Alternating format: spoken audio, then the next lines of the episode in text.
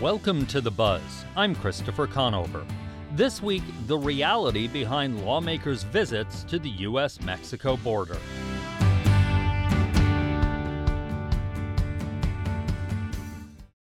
Border crossings have surged since 2020. That year, the number of encounters reported by Border Patrol agents in Arizona was around 91,000. In 2021, that number more than quadrupled to 400,000. Then last year, it went up by half to almost 600,000. Those numbers are perhaps a sign of why the Arizona Mexico border has been visited by congressional delegations three times so far this year. It started with a bipartisan Senate delegation led by Arizona's senators that visited Yuma in mid January, followed by two House Republican delegations in February that traveled to Cochise County and Yuma again. That second event in Yuma focused on topics we've heard mentioned by elected officials before, like when Arizona Congressman Andy Biggs raised the issue of how fentanyl makes its way into the U.S. I'm going to try to first undercut a narrative that our colleagues uh, across the aisle raise, and they say that uh, they'll tell you that 90% of fentanyl is seized at the border, uh, at the port of entry, right? Port of entry. As if there's not a massive amount of fentanyl and other drugs coming between the ports of entry. But the federal lawmakers also heard from community members who provide vital services that are impacted, such as Yuma Regional Medical Center President and CEO Dr. Robert Trenschel. We've delivered $26 million in uncompensated care to migrants that have crossed the border. You know, when you, if you think of it this way, you know, we're required by law to see everybody that comes to our door and we have to do that. And there's been 300,000 people that lined up at the border, and they've come in over the past year. And we have to see any one of those that needs a hospital visit. And we've done that, and we do it with pride, and everybody gets the same level of care. Then there was also an event held by Democratic Arizona Congressman Raul Grijalva timed to be counter programming to those events. Never once did they speak to people on the ground. Never once did they go and talk to Amanda Aguirre and the Regional Health Center. No, nor did they speak to the mayor and elected officials of the communities that are right on the border. Nor did they uh, go and see how nonprofits, faith organizations, Salvation Army are dealing with the humanitarian crisis that they're confronting. Lisa Sturgis reported on two of those events for KAWC in Yuma there's two issues that are intertwined here. We've got border security and immigration reform.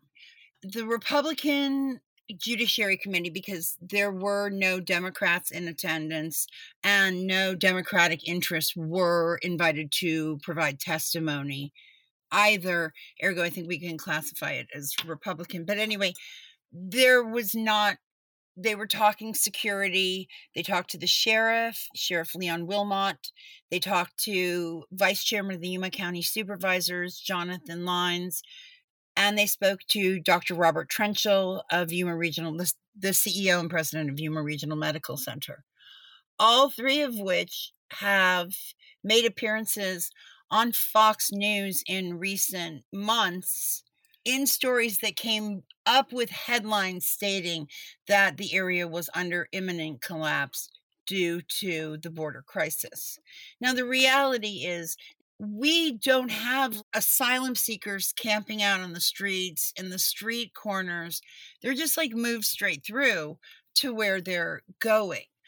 There is citing that crime is up and then there are also reports that as a result of the Border Patrol focus being geared towards the western end of Yuma County, that leaves the rural eastern part of the county open to increased drug smuggling. And there have been citations that more fentanyl is coming over the border that way.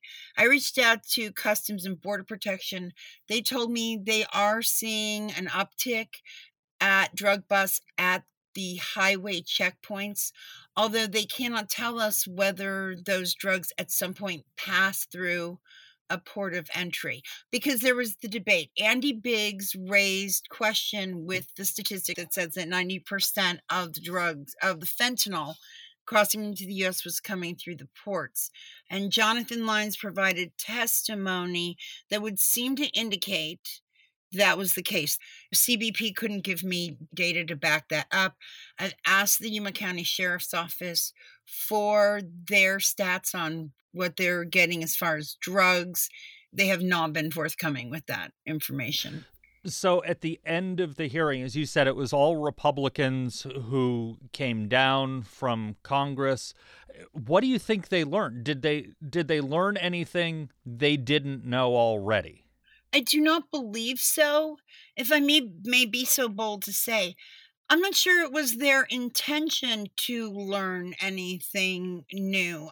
To me, it seemed more like a mission in which they would gather evidence to support the theories that they had going into it. Um, even in making his opening statements, Congressman Jim Jordan, who's the chairman of the Judiciary Committee, made it clear that they were here to take aim at Biden immigration policies, and they called for the impeachment of Department of Homeland Security Secretary Alejandro Mayorkas not even 10 minutes into the hearing. Um, so there was a definite agenda. Another thing I think I need to comment on you was this was very unlike it was a field hearing, but it had none of the traditional decorum that one would see with a committee hearing on Capitol Hill. Um, most of the people that attended arrived sporting patriotic gear, flag gear. Then we saw the um, Let's Go Brandon t shirts. People were taking selfies with Matt Gaetz and Mark Lamb and some of the more better known conservative border voices that we have here. It was a little bit unusual and very casual. Congressman Grijalva, who represents Western Tucson all the way through Yuma, also came through the Yuma area recently. Did his visit feel equally as political? Just the other side? Congressman Grijalva stopped by the radio station on his way into town that morning, and he told me that this was been planned. This was this is a legislative work period, so it's a time when a lot of congressmen and senators and stuff go back to their home districts and they make these road trips across the state. The perception is largely that it was going to be a dog, a quote dog and pony show. The mayor of San Luis called it a dog and pony show he just was encouraging them to step outside their bubble and not speak to the same people that had been heard from on conservative channels and encourage them to don't just go to the border, go to the border communities that are impacted by this.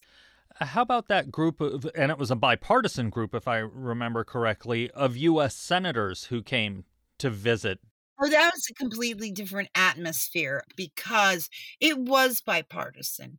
They were actually tripartisan, as Senator Kyrsten Sinema wanted to point out, because it was post her departure from the Democratic Party. However, that really was a sense that they were there to work together.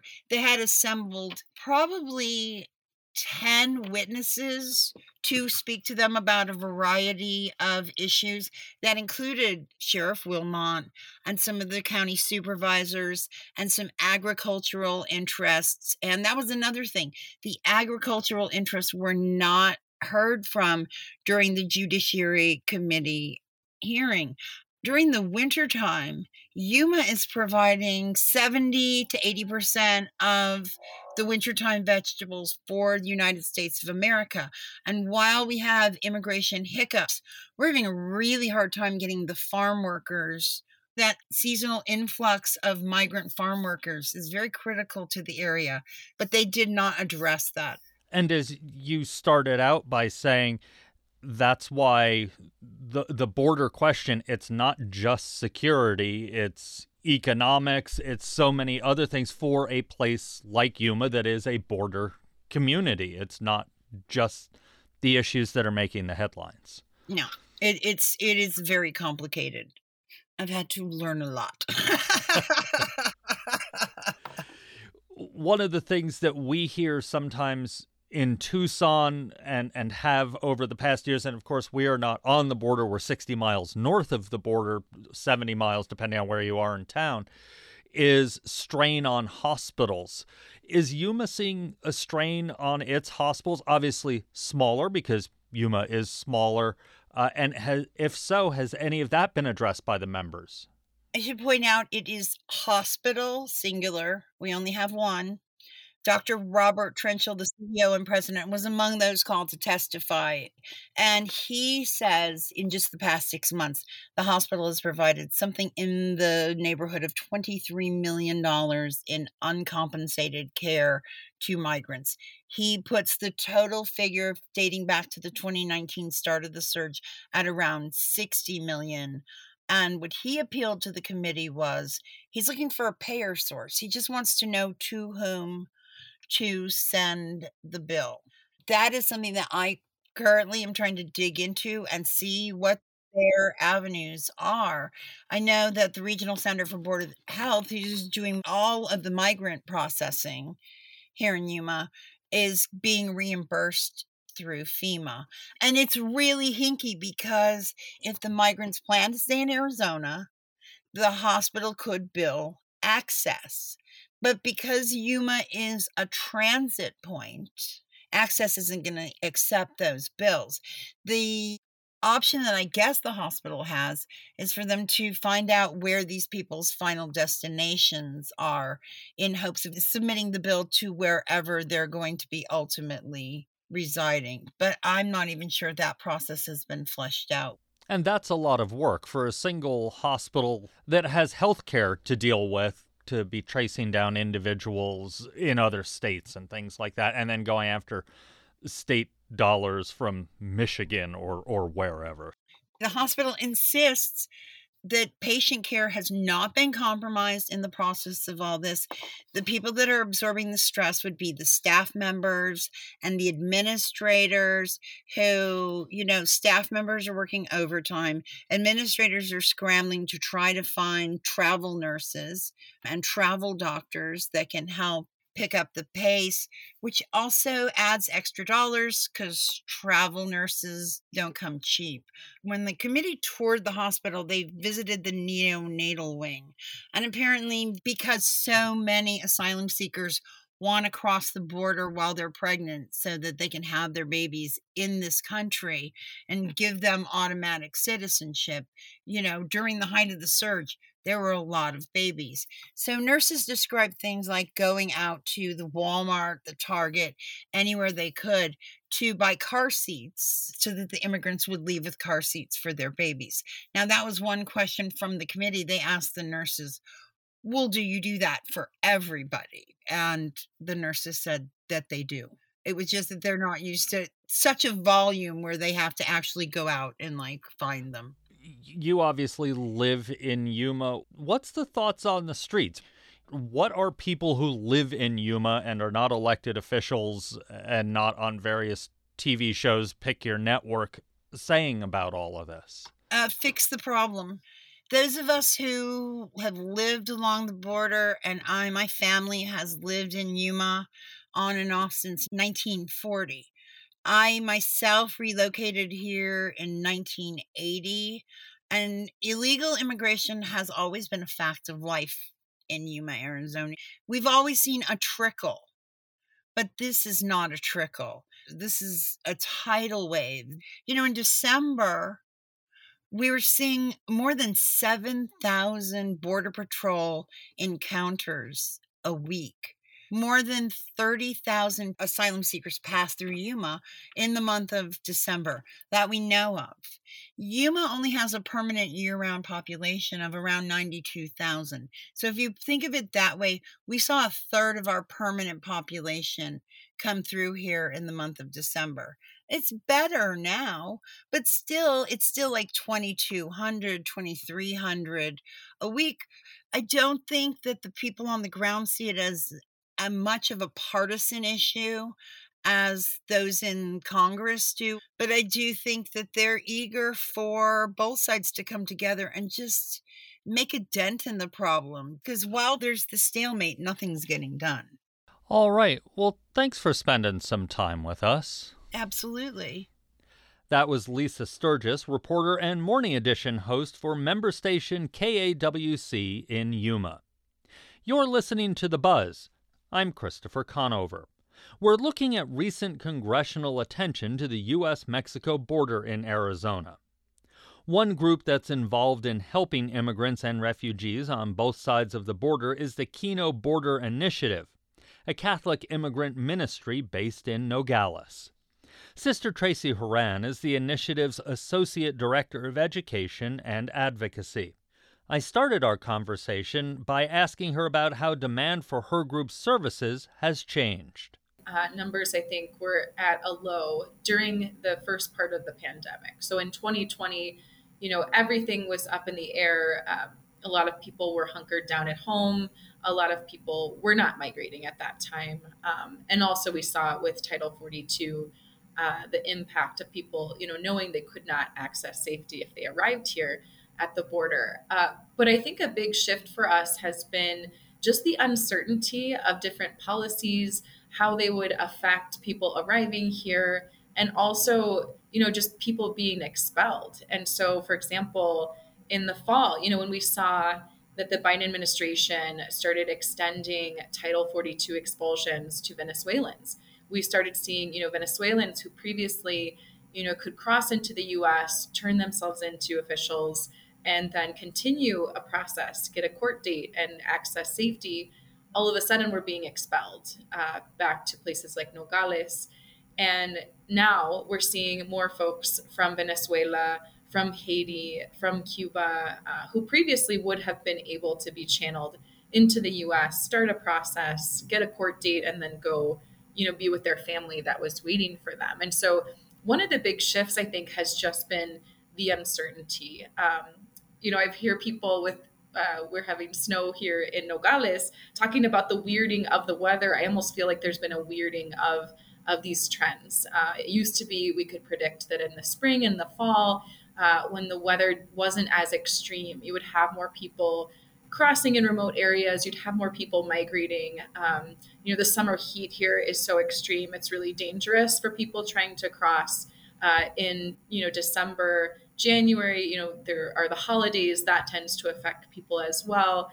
Uh, but now it, it just seems like it's harder to predict, and sometimes is shifting and changing based on the policies and also based on the U.S. government deciding for example, to expel dozens or hundreds of people uh, to these border towns because the services you all offer and, and, and do are on both sides of the border, Arizona and Sonora, have you seen a demand shift where you need more services on the Arizona side than you used to, or more services on the Sonora side than you used to? Or, as you were just saying, is it unpredictable and moves back and forth? So there was a time actually during the pandemic where our US office, we sort of converted into a reception, a welcome center for people who were crossing under one of the exception processes when they sort of, the Biden administration sort of opened a, a small window for a small number of families to cross through each day. Um, and so we were expanding our capacity on the US side to respond to that, uh, which isn't typical. Generally speaking, uh, our humanitarian services are almost exclusively on the Mexico side. That's where we have our shelter, that's where we have the meals that we serve daily, um, our social workers, our psychologists, all of that is on the Mexico side. So that was a little bit of a shift for us. Um, and now there is a reception center in Nogales, Arizona. Uh, and so our volunteers help staff that, uh, but for the most part, there's other organizations who are stepping up especially in the start of the pandemic back in 2020 and the remain in Mexico policy was really taking hold, we heard a lot about some really poor conditions in especially Nogales and other places in Mexico right up against the border as people were waiting. Have things gotten any better? You know, the thing that's interesting about Nogales is you don't see exactly like a tent city of people you know, waiting outside, trying to hold their spot to access asylum. Um, the issue is a lot more hidden. So you have a lot of families that are bunkered down. You know, maybe they're renting a room. Um, So, you know, you think of the size of a, a typical bedroom in the US, uh, and you might have 10 people sleeping on the floor, uh, probably no heat or air conditioning. And so the weather extremes can be really rough. It's one thing to be waiting maybe a week in those conditions with a family, but then once that time extends to, to months, uh, that really gets hard on the families that are here. And in addition to that, I would say just the issue with the organized crime groups, they've really gained even more of a stronghold during this time. And so you think about now it's been three years almost that people who are, are seeking protection in the US have not been able to access any kind of normal process when they arrive at a, at a port of entry. You know, that means these families who are waiting, if they get to a point where they're in immediate danger or they just, you know, can't hold on anymore in these conditions, a lot of them are making the choice to pay a smuggler to cross into the US. There have been moments when they, we've had these exceptions processes. Nowadays, we have this CBP app. You know, we were hopeful when that first was launched mid January, you know, maybe people will actually be able to access a process in a reasonable amount of time. Uh, but it's become pretty quickly clear to us that, um, you know, that's not the case. So now it's been, you know, a month and a half with that process. And we have lots of folks who have tried day after day to access an appointment through this application at 7 a.m. every day. There is a new day of appointments that's open. So in Nogales, that looks something like 40 people. You know, 40 is a small number. And we have folks tell us that day after day, they're getting up at 4 a.m. or 3 a.m. to make sure all of their info is in the app and make sure that they're ready to, you know, push the button and and find their appointment at 7 a.m. because by 7:01 the appointments are all gone. What that's meant for a lot of folks is that they're kind of back in the same situation of uncertainty. I talked actually with a group of families from southern Mexico uh, last week. So they had been trying for six weeks every single day. Uh, and they were in this town where they really didn't feel safe and, at the border and they just couldn't handle it anymore. So they decided to cross between ports of entry you know, with the goal of turning themselves into U.S. officials to to start their asylum process, so that someone could would hear their case. And so they paid this smuggler, and they turned themselves in, and the border patrol agents actually told them, you know, we're going to take you to this shelter for families. But what happened instead was within a few hours, they were being expelled to Mexico. And when they asked the border patrol agent why they'd been lied to, he said uh, and I won't use his exact words, but something along the lines of, I don't give a care. Uh, and so, you know, that's happening now. We're seeing people that have have been kind of holding out. They, they want to access a legal process. They want to go through these channels at the ports of entry, but the channels have just been closed off to them. They're really not accessible. And it sounds like with new Biden administration policies coming down, where if someone is caught between the port of entries, entering between the ports of entry, they can't claim asylum. We're going to hear more of those stories. Is that word getting out? You know, it's hit and miss. People who are migrating, you know, have strong community family ties. So, you know, in some ways, some people do arrive to us and they've already heard about the application. Uh, but others arrive and I ask, you know, have you, do you know about CBP 1? Have you heard about Title 42? and they say no you know this is the first time i'm hearing about this you know we were just uh, received death threats yesterday and picked up our family and left we've heard a lot of talk out of washington especially with the new congress uh, about immigration again are you hopeful at all that something will get done or is this just political theater the topic of the moment and it'll change when something else comes up you know, I'm a Catholic sister, so I, I always hold on to a little piece of hope, uh, and I get a lot of hope from the families that are arriving here. But um, I think in general, it's really difficult for us to see this continuing trend. So the most recent asylum ban, you know, the Trump administration putting forth this rule. They're proposing this rule that anyone who crosses through another country on their way to seek safety in the US has to apply for asylum in that country.